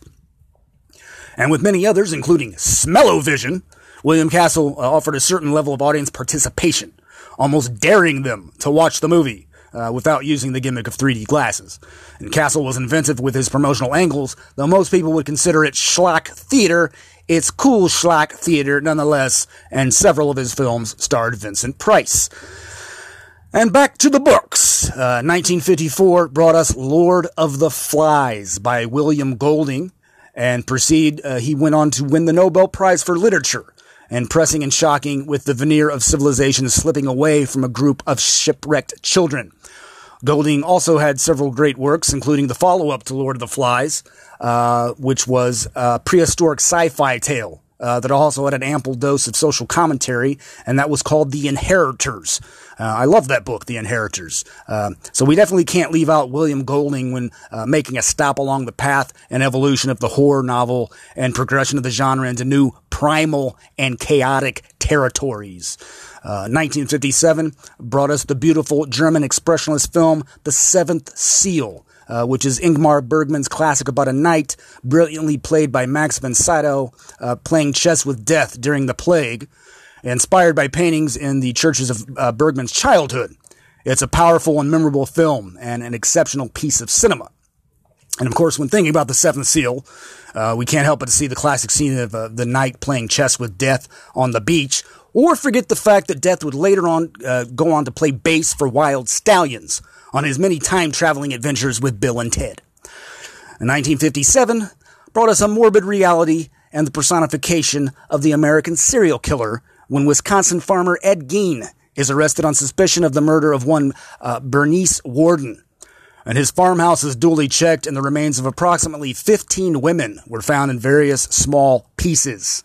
Uh, dominated by his mother, uh, his uh, her death uh, led him to exhume and dissect corpses, uh, fashioning crude clothing from their skin. Uh, whilst talking candidly about his cannibalism and desecration, he was indignant about the charge that he should be accused of theft as well. And the terrible and bizarre case of Ed Gein would really be the first among the newly formed monster of the pop culture serial killer and the media sensation serial killer. And not only a serial killer, but a fucking fiend straight out of an EC comic book. And even more brutal and morbid than that. And Ed Gein uh, wasn't the first, of course. We had Jack the Ripper and H.H. H. Holmes from the late 19th century. But Ed Gein certainly became legendary when the term based on a true story uh, became synonymous with Ed Gein by being the inspiration behind both the classic film Psycho as well as the Texas Chainsaw Massacre. And we'll definitely be talking more about Psycho and Texas Chainsaw Massacre a little later on when we tackle the 1960s and 70s. Needless to say, Ed Gein was an American nightmare in real life, and certainly influenced the emerging serial killer obsession in pop culture, as well as a more psychological approach of confronting the insanity within a mass killer and how they can look just like us. They're our neighbors and coworkers, and they live amongst us, and they seem to be as normal as everybody else. But like Jekyll and Hyde, they have a dark and shadowed side, wicked and evil and vile, and that they hide perfectly from the rest of the world. Real life monsters, which in turn also brought forward uh, more realism when writing or producing horror fiction. And we'll definitely be digging deeper into the popularity of the serial killer culture uh, before we're finished with this four part podcast series on conspiraporn. Uh, but on a much lighter note, 1950 uh, brought us the magazine Famous Monsters of Filmland. Uh, first appeared, edited by the ever punning Forrest J. Ackerman, and influencing an incredible uh, number of later horror stars. It lasted 190 issues under Ackerman's reign, and uh, those issues are still much sought after collectibles to this day. Uh, this also helped to influence and inspire a large number of imitators and future horror magazines over the years. Uh, Fangoria being one of the most well known and long enduring among them. Uh, famous Monsters of Filmland came at a perfect time uh, as horror and science fiction were the primary movers on radio, television, and in theaters at this time, as well as ever blossoming and evolving uh, the ever blossoming and evolving horror novel. And without the success of famous Monsters of Filmland, there would have been no creepy or eerie magazines, nor would Vampirella have been born in the 1960s. Famous Monsters of Filmland was an all ages look uh, behind the scenes of horror movies and books and makeup and special effects, which would go on to influence uh, a huge variety of makeup artists uh, over the coming decades. Uh, 1959, uh, the first true American ghost novel appeared in the 20th century, tinged with a psychological horror and paranoia and neurosis, and lingering questions that come long after you've finished the last page. And that comes with Shirley Jackson's The Haunting of Hill House, uh, which is one of the most critically respected genre novels of the past 75 years, and has influenced just about every other horror writer since then, really. And of course, uh, Netflix later made a popular and well received Haunting of Hill House series a couple years ago, though the Netflix series has pretty much nothing to do with the original book, uh, aside from a few subtle winks and references to the source material. Other novels, such as We Have Always Lived in a Castle in 1962, and various short stories such as The Summer People, uh, form a body of work both quiet and profoundly disturbing by Shirley Jackson. And of course, Shirley Jackson received uh, much notoriety several years earlier from her classic 1948 short story, The Lottery, uh, which appeared in New Yorker magazine. And I mentioned uh, earlier uh, that Richard Matheson's 1971 uh, book, Hell House, is in my top three haunted house books. Uh, so too is Shirley Jackson's Haunting of Hill House in my top three haunted house books or ghost stories. And jumping ahead, in case you want to know, uh, but number three on my list of three favorite uh, haunted house stories would be 1979's Ghost Story, uh, written by Peter Straub. Uh, so Haunting of Hill House in 1959 by Shirley Jackson, Hell House by Richard Matheson in 1971, and Ghost Story by Peter Straub in 1979 are my three favorite haunted house and ghost stories uh, for anyone who might want to know that little factoid. And before we close the book on the 1950s, no pun intended, uh, the 50s was also the decade uh, where we really start to see the first horror and sci-fi anthology books of collected short stories, as well as dozens of notable books uh, that we didn't even get a chance to get into during this segment. uh, but among them being Childhood's End by Arthur C. Clarke, uh, I, Robot by Isaac Asimov, who helped to shape the landscape of the 50s and 60s with dozens of classic and influential sci-fi works. Uh, we also had The Sirens of Titan by Kurt Vonnegut, a dozen notable sci-fi novels by Philip K. Dick and Robert A. Heinlein, uh, such uh, some terrific short story collections by Charles Beaumont, and many, many, many other books uh, that littered the horror and sci-fi pop culture generation of the 1950s.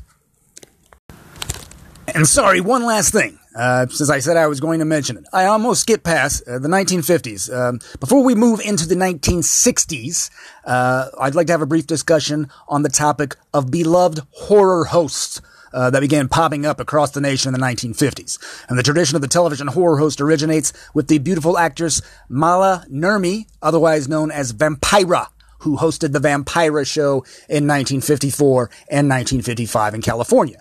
And the Vampira show featured mostly low budget suspense films, as few horror films had yet been released for television broadcast at that time. And despite its short two year run, the Vampira show set the standard format for horror host programs of later years. And of course, Vampira is not to be confused with the comic book character Vampirella, which didn't pop up until 1969. Uh, but the idea of the horror host or the one who introduces and ends a story and tells some dark humor jokes along the way, uh, was also popularized by the Crypt Keeper from Tales from the Crypt, as well as the Vault Keeper and the Old Hag of the EC comics of this time period. Um, but this horror host tradition uh, was also continued, at least in print, by creepy and eerie magazines of the 1960s. However, it was in October 1957 that Screen Gems released a, a, bundle of old Universal horror movies to be syndicated on television, uh, naming the collection Shock. And they encouraged the use of hosts for the broadcast. And this is why many of the early uh, programs were called Shock Theater. And viewers loved the package as well as the concept and the rating soared. And a Son of Shock package was released in 1958. And with the popularity of these creature feature programs centered around a horror host and syndicating horror and sci-fi movies on television sets across the country, dozens and dozens of unique horror hosts sprouted up uh, through the late 1950s into the 60s and 70s. Uh, from Morgus the Magnificent uh, to Ghoulardi to Sammy Terry, uh, who was the horror host I grew up with in the 1980s, and whose son is still performing as Sammy Terry to this day in 2021, uh, carrying a legacy of over 60 years. The iconic horror host had a significant place on television throughout the 1960s into the 1980s. And of course, the lovely, lovely Elvira, Mistress of the Dark, uh, would come along during the 1980s and arguably become the most popular and beloved of all the horror hosts, uh, sharing in a long heritage that started with Vampira in 1954. And the 80s and 90s also brought us Joe Bob Briggs and The Last Drive-In, Svengoolie, and Mystery Science Theater 3000. And again, this is one of those topics uh, we could spend an entire episode on, as uh, iconic characters like Sammy Terry are near and dear to my heart. But needless to say, the late 1950s brought us the horror host, who helped to frame a package of both classic as well as B horror movies to the general public through their late night television sets. And this tradition has had many ups and downs over the decades, uh, but the idea of the horror host is still alive today uh, in the year 2021, and it will be alive and well for years to come.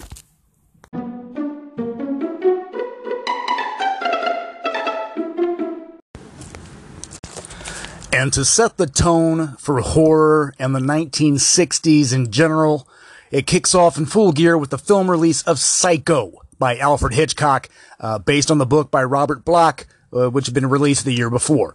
And of course, Hitchcock was a larger than life figure who gained critical acclaim and a reputation with the films Rear Window and Vertigo, as well as Dial M for Murder in the 1950s, but Psycho would go to raise the bar on the horror film as well as the focus on the musical score of the horror film in order to enhance the experience and would set a disturbing precedent in the fact that Psycho was inspired, at least in part, by the grisly serial killer Ed Gein from just a few years before. The iconic character of Norman Bates uh, was really the first cinematic serial killer as well as to be the first uh, have such deep rooted psychological issues of schizophrenia and insanity. And without Norman Bates, uh, who is a tragic figure when you really think about it, uh, there probably wouldn't have been a Hannibal Lecter or any number of serial killer antagonists that have sprouted up time and time again in literature and film over the past five decades. All in all, there were four films starring Anthony Perkins as Norman Bates, as well as a remake in the late 1990s and a uh, fairly popular television series, Bates Motel, which ran just a few years ago. And along with Ed Gein, uh, we also have a hint of the first American serial, serial killer, H.H. H. Holmes, uh, with the Bates Motel uh, being full of hidden viewing panels and hidden passageways, and the idea of a trap being set and the set piece of the Bates Motel itself being a character in the story. And a tiny little side note here is that the same year, the controversial film Peeping Tom uh, was also released uh, in England, uh, which caused much concern and uneasiness among the viewing public due to uh, what was considered a nasty look at the innocuous young man who takes voyeurism to disturbing new links. Psycho and Peeping Tom both presented a neurosis or a mental perversion as being the villain of the movie. Uh, but the point I'm trying to make here is that the 60s kicked off with Hitchcock and Psycho and Norman Bates. And that would almost be a perfect analogy of how the 60s themselves ended up uh, with a decade of assassinations and war and riots and intense public unrest. Uh, Psycho brought the true crime and based on a shocking true story element to horror cinema and has never looked back. And of course, Hitchcock, a master of the genre, of psychological suspense and terror, also hosted the anthology series Alfred Hitchcock Presents in the late 1950s and early 1960s, and would then go on to direct The Birds in 1963, which is considered another classic. And on the subject of anthology series, it was in 1959 to 1964 that brought us one of the greatest and most imaginative and influential television series of all time with the classic Twilight Zone hosted by the enigmatic Rod Serling. And ladies and gentlemen, The Twilight Zone is my favorite series of all time. And we could just talk about The Twilight Zone for an entire episode, and maybe sometime we'll do just that, uh, because there's a dozen different angles in which you could approach and talk about the significance and uh, genius that was Rod Serling and The Twilight Zone, as well as its legacy. Uh, but there really isn't much that compares to the sheer imagination and creativity and social commentary and twist endings of the original Twilight Zone series, which ran for 156 episodes. And of course, this was followed by the divisive series Night Gallery from 1969 to 1973 that didn't quite have the same magic as the Twilight Zone, uh, hosted by Rod Serling, uh, but was still a cool and unique series that had some great episodes. Uh, Tales from the Unexpected followed suit in 1960, as well as Thriller with Boris Karloff, also from 1960. And then in 1963, we had The Outer Limits, uh, and this all followed on the success of Alfred Hitchcock's uh, Presents, as well as The Twilight Zone. Now, for me and many others, uh, the original Twilight Zone is the ultimate television show. And if not considered the best, then it's uh, definitely among the top five or ten of all time.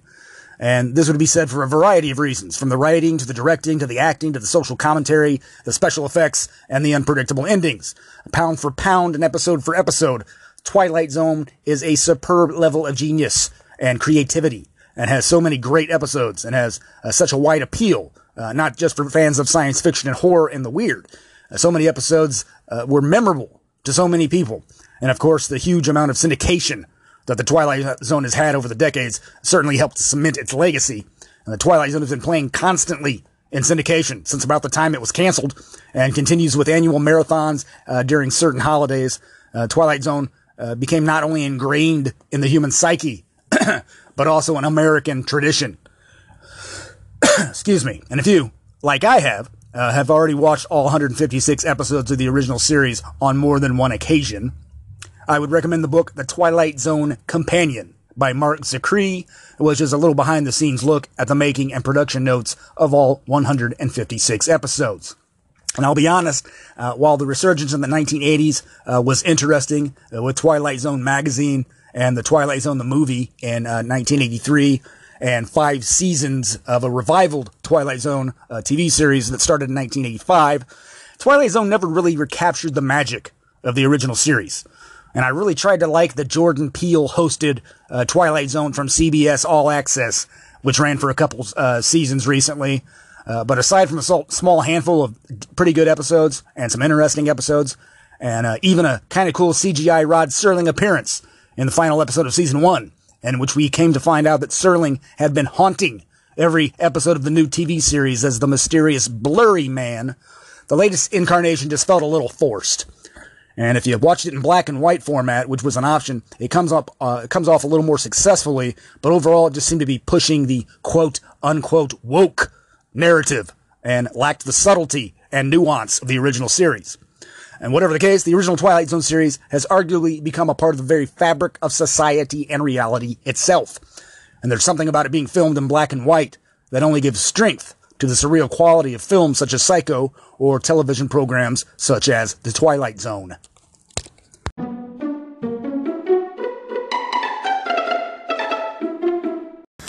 And just to give the Hammer horror films a run for their money in the 1960s, horror auteur Roger Corman shoots the first of his adaptations of Poe, which included House of Usher, starring Vincent Price, and was written for the screen by Richard Matheson in 1960, while The Pit and the Pendulum was released in 1961, The Premature Burial, also from 61, The Raven in 1963, The Mask of the Red Death in 64, among others. Uh, the cult figure was the master of the cheap budget and the quick shoot, uh, but was also responsible for discovering the talents of Francis Ford Coppola, Joe Dante, and Martin Scorsese. Uh, Corman had already directed such delights as Attack of the Crab Monsters in 1957 and the original Little Shop of Horrors in 1960. Uh, Corman was also responsible for one of the my favorite horror films from this era, uh, which was Bucket of Blood in 1959, and starring the legendary actor Dick Miller who appeared in over 180 films during his long established career, and Corman would go on to direct, produce, or appear as an actor in hundreds of films and become an icon uh, of the creation of filming a B movie on a tight budget. And 1963 brought us the cult classic film Dementia 13, uh, which was the first real movie made by director Francis Ford Coppola. And of course, Coppola would go on to write and direct the classic Godfather series of films, as well as Apocalypse Now and the reimagining of Dracula with Gary Oldman in the 1992 version. And Francis Ford Coppola always kept his toe dipped in the water of horror movies, even if just as an executive producer, uh, such as he was on the popular Jeepers Creepers Parts 1 and 2 uh, from the early 2000s. And in 1963 out, it was on November 22nd, 1963, uh, that we have the public assassination and execution of President John F. Kennedy. And the unforgettable Kennedy assassination isn't something we need, need to dwell on here, uh, but there can be no, no denying the impact this had on the American psyche. And to cap off the strange surrealness of this assassination, it was Rod Serling who would go on to narrate a memorial special dedicated to Kennedy shortly after his death. And on the subject of Kennedy, Mr. Rod Serling had this to say uh, More than a man has died. More than a gallant young president has been put to death. More than a high office of land has been assaulted. What is to be mourned now is an ideal. What has been assassinated is a faith in ourselves. What has been murdered is a belief in our own decency, our capacity to love, our sense of order and logic, and civilized decorum. To the leftist and the rightist, to the absolutists, to the men of little faith but strong hate, and all of us who have helped plant this ugly and loathsome, loathsome seed that blossomed forth on a street in Dallas on last Friday. This is the only dictum we can heal now. For civilization to survive, it must remain civilized. And there's to be any hope for our children and theirs. We must never again allow violence to offer itself as an excuse for our own insecurities, our weaknesses, or our own fears. This is not an arguable doctrine for simply a better life. It is a condition for our continued existence. And a small interesting side note here also is that the Twilight Zone episode that was set to appear on the night of November 22nd, 1963, was the classic Night Call, written by Richard Matheson. But of course, the airing of that episode was postponed uh, due to continuing coverage of the president's assassination. And while certainly uh, he was the most impactful uh, assassination and death of the 60s, the 60s brought us a plethora of strange deaths and assassinations of well-known figures, from Marilyn Monroe to Bobby Kennedy to Martin Luther King Jr. and Malcolm X and several others. Uh, one can't help but to be haunted uh, by the footage of the Kennedy assassination, nor haunted by the fact that some 60 years later, we still have no definitive account of who or what was behind these events. And the 60s was a wild ride, in terms of the social fabric of this country.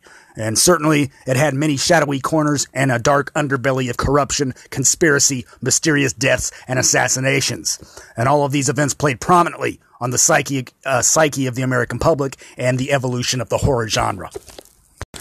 Then in 1964, the United States was brought full force into the Vietnam War. Because, of course, we just can't go very long without getting involved in another shitty little war that kills millions of soldiers and civilians on both sides of the equation. And of course, with Kennedy, we also had the panic leveled tension of imminent nuclear holocaust with war between Cuba and Russia and the United States. The nation was on red alert as nuclear destruction seemed a very real possibility while the nation's youth was being drafted and thrown into the meat grinder of the Vietnam War. And an interesting side note is that the classic uh, Doctor Strangelove, or How I Learned to Stop Worrying and Love the Bomb, uh, by the masterful Stanley Kubrick, was released in 1964. Uh, though it was, it was supposed to have been released in the final months of 1963 and was pushed back due to the Kennedy assassination. Now, the only point I've been trying to make here with this is that while we might romanticize the 1960s as free love and peace and drugs and music and the hippie generation and the arrival of the Beatles, there was an immensely heightened sense of paranoia and feelings of imminent collapse and destruction for civilization at large. Uh, so many things happened on a societal level during the 1960s, and most of it really wasn't that good. Uh, but I guess you could say it was a mixed bag at best. But on a lighter note, 1964 also brought us both The Munsters and Addams Family television series, uh, both franchises of which have continued to have longevity over the past 60 years, including a new Wednesday Addams uh, Netflix series, which is coming soon, and a Rob Zombie adaptation of The Munsters. And it's kind of nice to think that during uh, this year of great turmoil at the heart of America and at the heart of the American public uh, with the Kennedy assassination, uh, that the creepy and the kooky and the spooky and the monsters uh, were there to play some comic relief and to try to ease the public into not taking things quite so seriously and having a little fun and a dark sense of humor. The comedy horror of the era was providing a little catharsis for the public at the time of great crisis and uncertainty and fear and anxiety. And not to be forgotten with all of this, uh, 1962 uh, was the year that brought us the Halloween classic, The Monster Mash, by Bobby Boris Pickett and the Crypt Kickers. Yes, the early 1960s not only gave us the Addams Family and the Munsters on television, but also the Monster Mash on our radios. And now, to recite the classic Monster Mash poem, here's Alberta G. Rhythm. And I'll be right back after this special broadcast.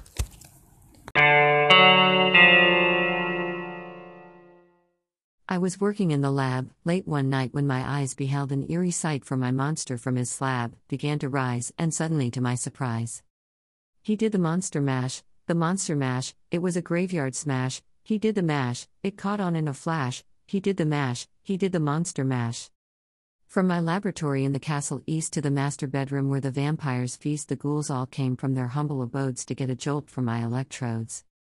They did the monster mash, the monster mash, it was a graveyard smash. They did the mash, it caught on in a flash. They did the mash, they did the monster mash.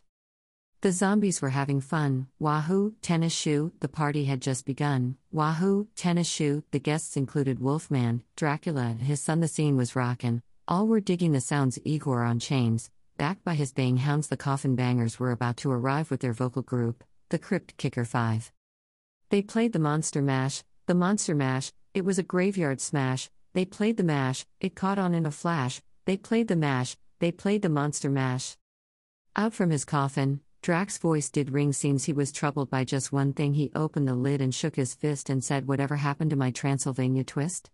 It's now the monster mash, the monster mash, and it's a graveyard smash. It's now the mash, it's caught on in a flash. It's now the mash, it's now the monster mash. Now everything's cool. Drax a part of the band, and my monster mash is the hit of the land for you, the living. This mash was meant to when you get to my door. Tell them Boris sent you. Then you can monster mash, the monster mash, and do my graveyard smash, then you can mash, you'll catch on in a flash, then you can mash, then you can monster mash. Easy Igor, you impetuous young boy, wahoo, monster mash, wahoo, monster mash, wahoo, monster mash, wahoo, monster mash, wahoo, monster mash. And we now return to our regularly scheduled program. It was in 1967 we have a bit of a game changer when Ira Levin publishes Rosemary's Baby. And this is the first prominent sign of a more introspective form of horror, uh, building upon the paranoia of the 1950s, fear of self and invaders from within society. And this, of course, was followed by a hit film in 1968 starring Mia Farrow and directed by Roman Polanski. Arguably, it was Rosemary's Baby, both the book and the film, which helped propel Satanism to the forefront of pop culture and horror fiction in the 1960s, uh, which would heavily reverberate through the 70s and 80s and beyond. And I don't mean that it was promoting Satanism, uh, but it was using Satanism and ideas of the apocalypse and revelation and the Antichrist to tell a story. Rosemary's Baby was controversial on a variety of levels and still remains a horror classic well into the 21st century. Another notable work from 1967 was I Have No Mouth and I Must Scream, which is a post-apocalyptic science fiction short story by American writer Harlan Ellison. And of course, Harlan Ellison uh, would become a prolific writer throughout the 60s and 70s, and perhaps is uh, most known uh, for his novel A Boy and His Dog, uh, which is also a work of post apocalyptic science fiction. It was then in 1968 that we received one of the greatest and most notable and influential, influential horror films of all time, and that comes with George A. Romero's Night of the Living Dead, uh, which gave birth to the zombie movie, and of course, we had a couple of other so-called zombie films before, most notably with White Zombie starring Bela Lugosi in 1932 and Revolt of the Zombies from 1936. But these weren't actual zombies, uh, more so than humans who were still alive and were being controlled by means of black magic and voodoo. And they certainly didn't devour people and rip out their intestines and eat them for lunch. And of course, Night of the Living Dead uh, would be the first in a holy trinity of films, uh, which included Dawn of the Dead in 1979, which is my all-time favorite horror film of all time. Um, seriously, I'm pretty sure I've watched uh, the original uh, Dawn of the Dead at least 20 times by now. Uh, so, uh, needless to say, that's my favorite horror film of all time. It's in my top five. It rotates. I'll, I'll let you know the rest of them probably in the next episode. but Dawn of the Dead never gets old as well as the follow up in Day of the Dead in 1985. And of course, Romero was a master who would also go on to direct such films as Season of the Witch, The Crazies, Martin, Creepshow, and much, much more. And it goes without saying that uh, George Romero, uh, without him, the zombie subgenre might have never uh, been invented, and we surely wouldn't have gotten comic books like uh, The Walking Dead nor its television show counterpart. Um, Romero was an icon. And while I'm sure his name will be mentioned a few more times in the next episode of this podcast, it was in 1968 that he would go on to change the shape of horror forever with Night of the Living Dead. And to close out the 60s and essentially put a nail in the coffin of the free love generation, it was in August of 1969 that we are first introduced to the Manson family, uh, the Tate LaBianca murders in 1969 were perpetrated by members of the Manson family in Los Angeles, California, under the direction of its leader, Charles Manson. They murdered five people, including actress Sharon Tate and several of her guests, on August 9th and 10th, 1969. Allegedly displeased with the subsequent panic around the murders, Manson ordered uh, the murders of supermarket executive Leno LaBianca and his wife Rosemary the following evening in the Los Feliz section of Los Angeles with the goal of making it seem like the murders had been perpetrated by the Black Panthers. And of course, we all know about the Manson murders and the cult of Charles Manson, as well as how this event also only helped to fuel that obsession uh, with serial killer culture that I've spoken about time and time again during these episodes. Uh, but here's a very interesting mind bender of coincidences uh, that comes with the Manson family murders. And that comes with Sharon Tate, who was eight and a half months pregnant at the time of her murder, and was also the wife of director Roman Polanski. And of course, Roman Polanski was noted for the film Rosemary's Baby, and the film Rosemary's Baby was filmed at the famous Dakota apartment buildings in New York City. Now, with this, we can't forget that Charles Manson believed that a race war was about to happen, and he was going to help kick it off, uh, saying that the Beatles' White Album, and in particular the song Helter Skelter, was a secret code word for this coming race war uh, that Manson was supposed to help create. Flash forward another decade, and it was in 1980 that John Lennon, one of the Beatles, was assassinated outside of the Dakota apartment building, which was where much of Rosemary's Baby was filmed. So just some odd little coincidences there involving the Beatles, Charles Manson, Sharon Tate, Roman Polanski, and the Dakota Department building in which John Lennon was shot to death outside the entrance. Uh, but my main point with this is being in the week before the famous festival of Woodstock, the 60s were capped off with the grisly and much publicized murders perpetrated by the Manson family and effectively uh, helped to bring an end not only to the decade, uh, but an end to the peace and love generation altogether. Now, hell's bells, ladies and gentlemen, we did it. We've gotten to the end of this episode, which covered 1900 to 1970. And I want to thank you very much. If you made it to the end of today's episode, you deserve a cookie and a pat on the back. And I sincerely hope uh, you enjoyed today's program and maybe learned a little something, and that you'll tune into the final part of this series, uh, which will be part four, which will uh, finish off the topic of supernatural horror in literature and film and television, and much more, spanning from the year 1970 to 2021 and beyond. And again, I know I left a lot out of today's episode, and it still ended up running over an hour. Uh, so if there are any key elements uh, you think I should have covered, or if you have any feedback or critique, I'd love to hear from you. And you can contact me through conspiraporn.com, or please feel free to reach out if uh, you're a friend on Facebook or Instagram, or you can email me at mad, M-A-D, the number is 247 at weirdness.com. That's mad247 at weirdness.com. You can email me there. Uh, likewise, I hope you'll check out conspiraporn.com as well as my personal blog at www.primordialproductions.info and that you'll take a look at my original art page, uh, which features uh, over 300 pieces of my original art at www.geneticmemory.online. Uh, if you'd like to run a featured article on Conspiraporn or be involved with this podcast, or if you have any ideas for future articles, episodes, please feel free to hit me up. Okay, that about does it for today's episode of Conspiracy Porn. We survived. Um, please stay tuned to part four of this series, which will arrive in the next few weeks, uh, where we'll finish off with the years 1970 to 2021 and all things horror and that go bump in the night. Until next time, this is Mad signing off. Peace profound.